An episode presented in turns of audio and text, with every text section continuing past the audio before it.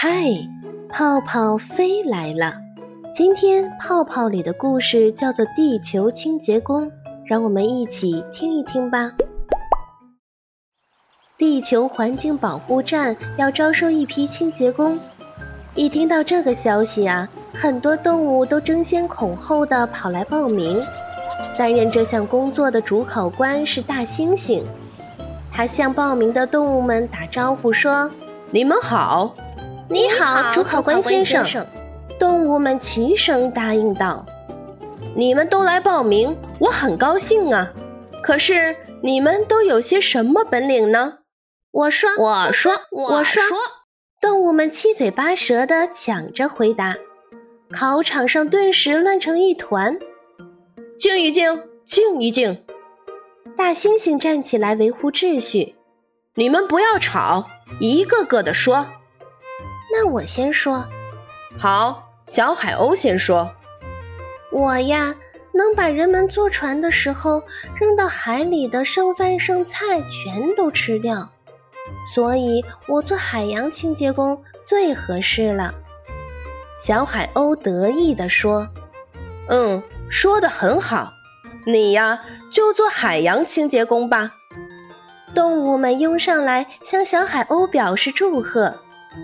大猩猩继续说：“下一个该谁说了？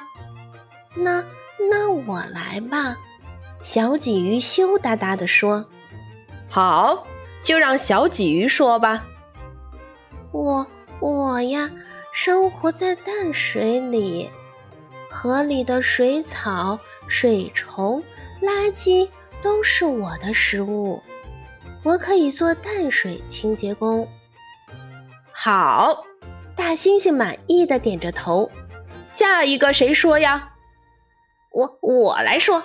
别看我乌鸦模样不好看，可是我最爱吃地面的蝇蛆什么的，所以我做地面清洁工是最合适不过的了。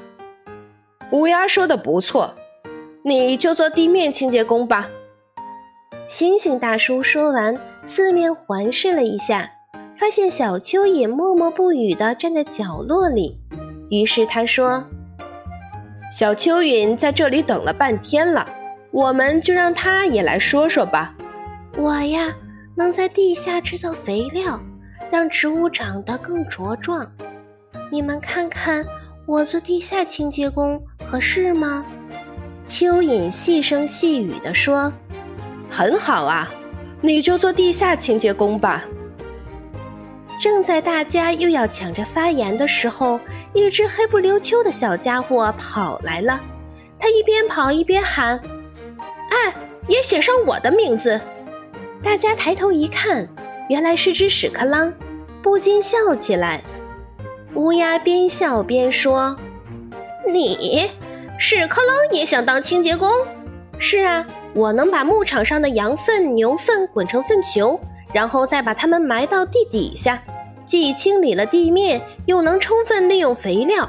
我做清洁工不行吗？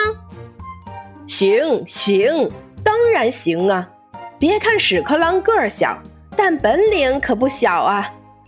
你们都是了不起的地球清洁工，有了你们，地球环境就能变得更好、更清洁。从明天开始，大家分头去做环境保护的工作吧。行行行行啊！行！动物们高兴地齐声回答道：“伙伴们，地球是我们赖以生存的家园，只有保护好了地球，我们才有美好的生活环境和幸福的生活。”